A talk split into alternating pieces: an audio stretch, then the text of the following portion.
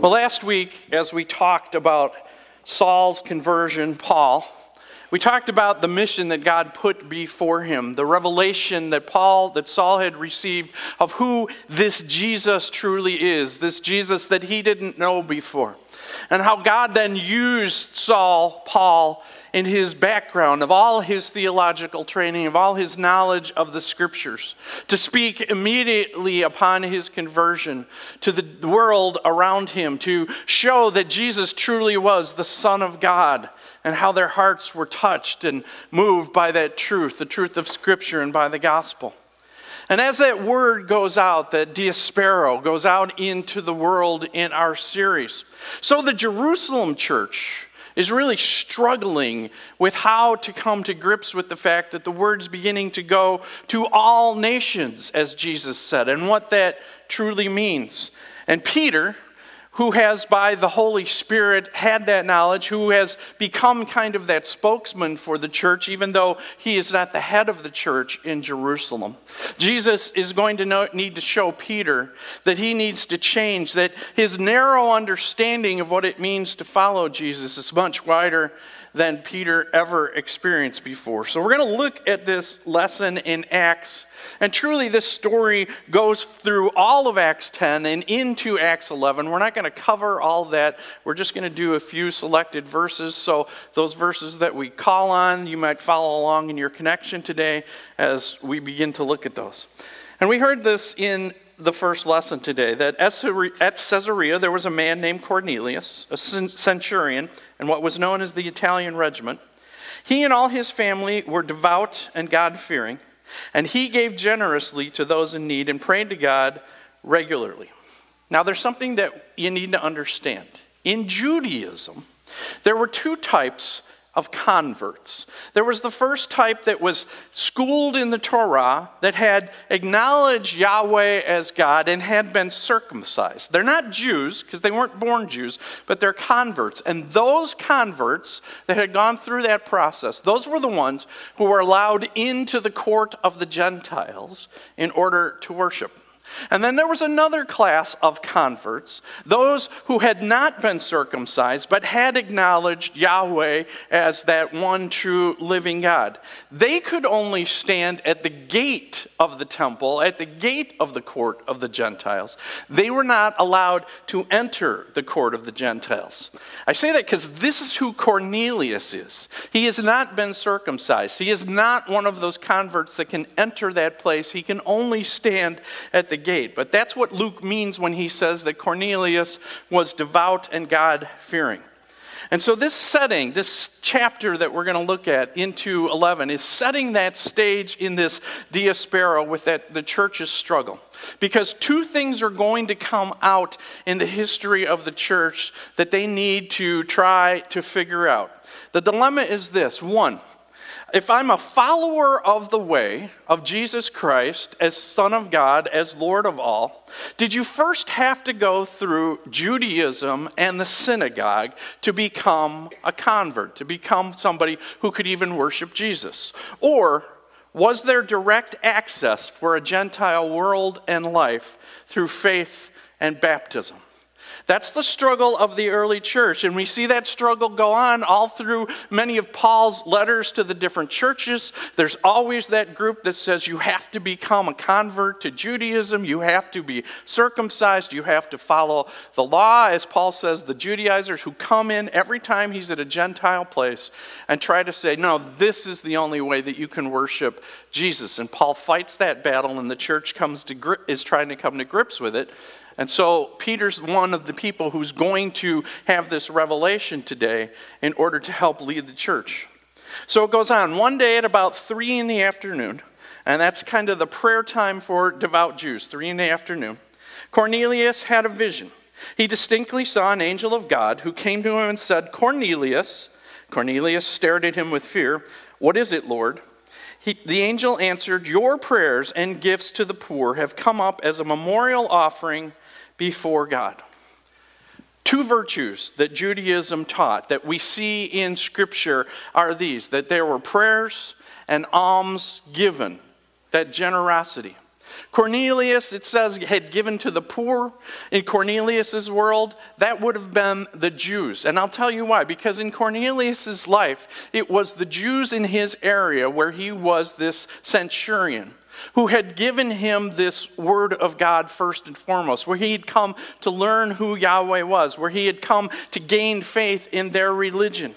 And we hear these words that your prayers and your alms, your gifts to the poor have come up, and that's why God favors you. And I think we might stop there and we might think, see, it is really about what we do, isn't it? Because isn't that what it's saying here? His prayers, his gifts, that's why God is hearing him, that's why God is sending him an angel.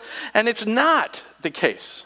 Because Luke has already described to us that Cornelius is a devout person, that he worships Yahweh, that he already has that faith relationship in his heart. He had believed that word, had faith, and that faith now is just what we see as being lived out lived out in generosity, lived out in a prayer life, lived out in heartfelt commitment and gratitude to his fellow man. You see, our God receives our good works done in faith. He receives them because first is that relationship that has been built through Jesus Christ that we have in our hearts, that forgiveness that we have. And out of that then flows our generosity and our gifts to the world and those around us. So the angel speaks to Cornelius and he tells him to send for Peter. And the scene changes because he gathers around some devout followers and they're going off to Joppa to get him. And then the scene changes and we see Peter going up to the roof to pray. He's praying. He gets hungry while he's praying. And this vision comes to him. The vision that comes down in the sheet is they are all not kosher foods. And Peter's going, Hey, I'm not a pork eater. I don't do this, Lord. I've never done this in my life. And the, the vision and then the voice, it says, No, Peter, you're to make a meal of this. And Peter's protesting. In fact, this is what he says Surely not, Lord, Peter replied. I have never eaten anything impure or unclean. It's interesting Luke uses the exact same phrase that Peter uses in John when Jesus goes to wash his feet. Remember when he protested and he says, Surely not, Lord? That's Peter. Peter's using the same thing. No, I'm not going to have this happen. I'm not going to change.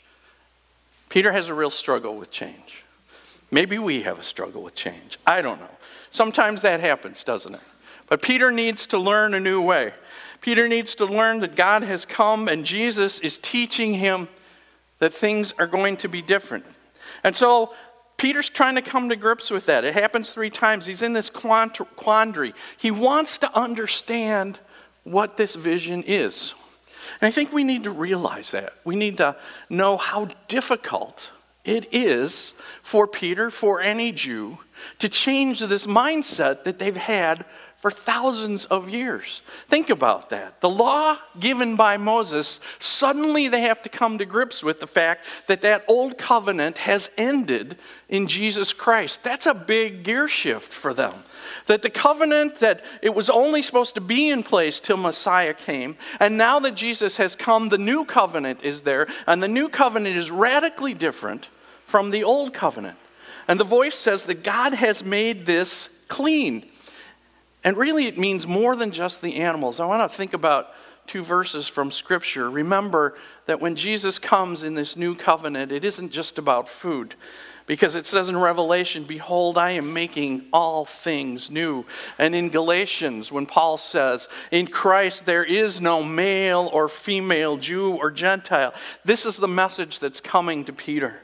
That, Peter, this mindset you have has to change because my word's going to go out. This church is going to grow, and it's not going to just be Jewish people, it's going to be people all over the world in a new way. Everything. And, and it says Peter's wondering about this. He's trying to connect the dots.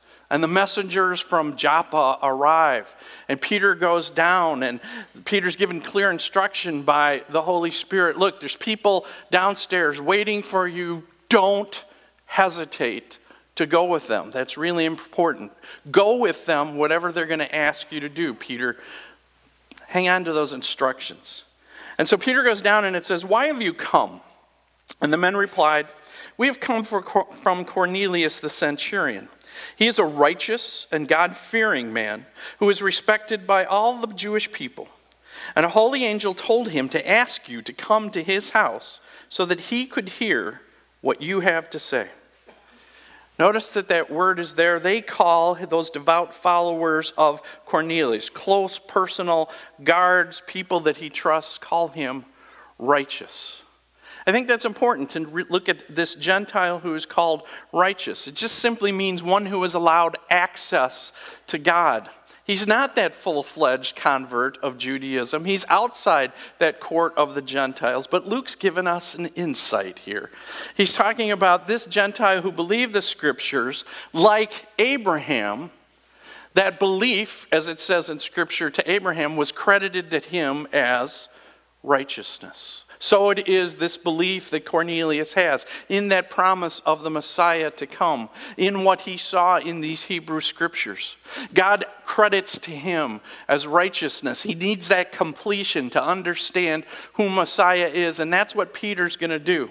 And Peter begins then to unpack that vision and he does something that no Jew would ever do. He goes to the centurion's home. He goes in, he meets him, he enters, he stays and he eats with them because Peter had been told, do not hesitate. And as Peter's there, and the whole group of people are gathered around Cornelius, people that he knew in the city, friends that he's already in his life witnessed to, Peter begins to speak. And this is what he says I now realize how true it is that God does not show favoritism, but accepts from every nation the one who fears him and does what is right. That word right in the Greek is poion, which we get pious from. It means somebody who pursues righteousness. So Peter's beginning to realize that. Remember, righteousness is not what we define righteousness as. Righteousness is what the, the scriptures define it to be. That when a sinner repents, that's righteousness and that forgiveness from Jesus, that they follow God's command from that repentance, loving God and their neighbor. And Cornelius didn't just do a few good things that put him in this standing. Remember, his life is steeped in this word of God, steeped in following these Hebrew scriptures, seeking out God, seeking out their people, seeking out their scriptures, honoring them, and trying to find more insight all the time about who this living God of the Hebrews is. And Peter goes on, You know the message God sent to the people of Israel, announcing the good news of peace through Jesus Christ, who is Lord of all. And see, here's Peter unpacking the scripture, saying, This is what you've learned in these Hebrew scriptures. Now I'm going to teach you who this Messiah is, that it's Jesus, Jesus from Nazareth, and he is more than just a man, more than just a prophet. He, in fact, is that Messiah, the Son of God. He is Lord of all. He is the one who's come, He is the promise that you've been looking at. That's the message of the diaspora that's going out into all the world that we're going to see throughout the whole book of acts how often that that is recounted again and again that you knew this about the scriptures but here's the completion in jesus christ if you were a Jew, the pathway to heaven is Jesus. If you are a Gentile who believes in other God, the pathway to heaven is Jesus. Anybody in the world, the pathway to heaven is Jesus. That's the message of the diaspora. And so Peter continues to preach. And if you look at that, it looks a lot and sounds almost exactly like the day of Pentecost when Peter stood up and talked about it.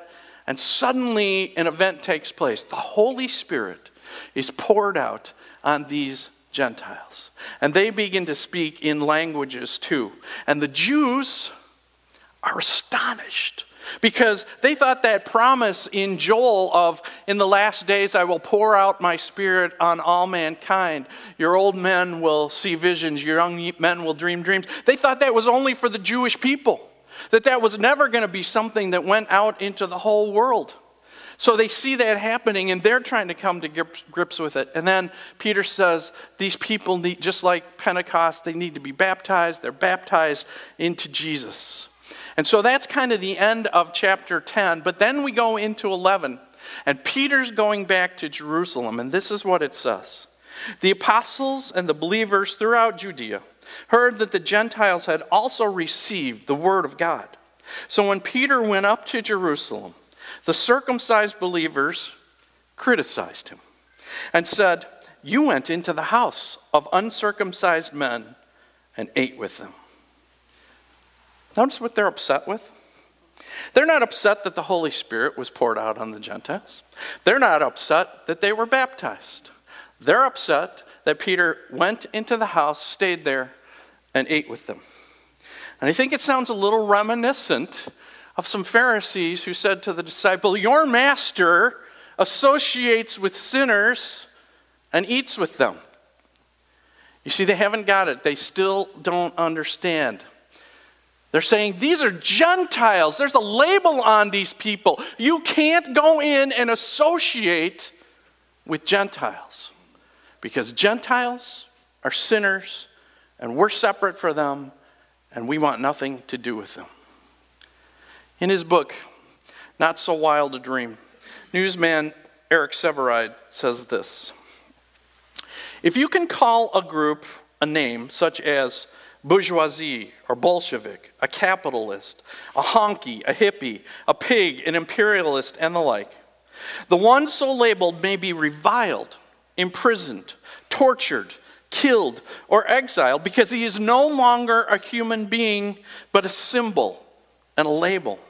He does not bleed when pricked, his heart does not cry in the night. You can simply dismiss him. See, there's the problem with labels. The problem with labels in the Jews' life in that day, who were followers of Jesus now, those labels stuck and they couldn't come to grips with it. But it's not just a problem in their day, it continues to be a problem in our days. That if we look at a group of people and we simply label them non believers or somebody who is a foreigner, somebody who doesn't belong, somebody who follows Hindu, somebody who follows Buddhism, somebody, we just put a label on them, we can dismiss them from our minds. We can simply say, we don't need to bring the word to them. They don't need to know about Jesus because we've already re- relegated them to a position in our lives of something that's not that important. But Peter says, no, God shows no partiality. Jesus came and died for the sins of the world. Past, present, and future, all people, all time, all places, forever, all races, all kindreds, all tribes. Race is not a qualification. Ethnicity is not a qualification. Access is to all people. You know, there's a story about a composer. Maybe you know the composer. I know Nick does, Charles Ives. Charles Ives is known uh, for many of his compositions with a lot of dissonant notes, notes that seem to clash, notes that don't seem to fit together in his compositions a lot of times. He says in a story that he really got this from his father, who also was a church organist. His father was known in the congregation as somebody who would encourage people to sing out boldly. If they couldn't carry a tune, if they didn't know the notes, just make sure that you sing with praise to God. It didn't matter.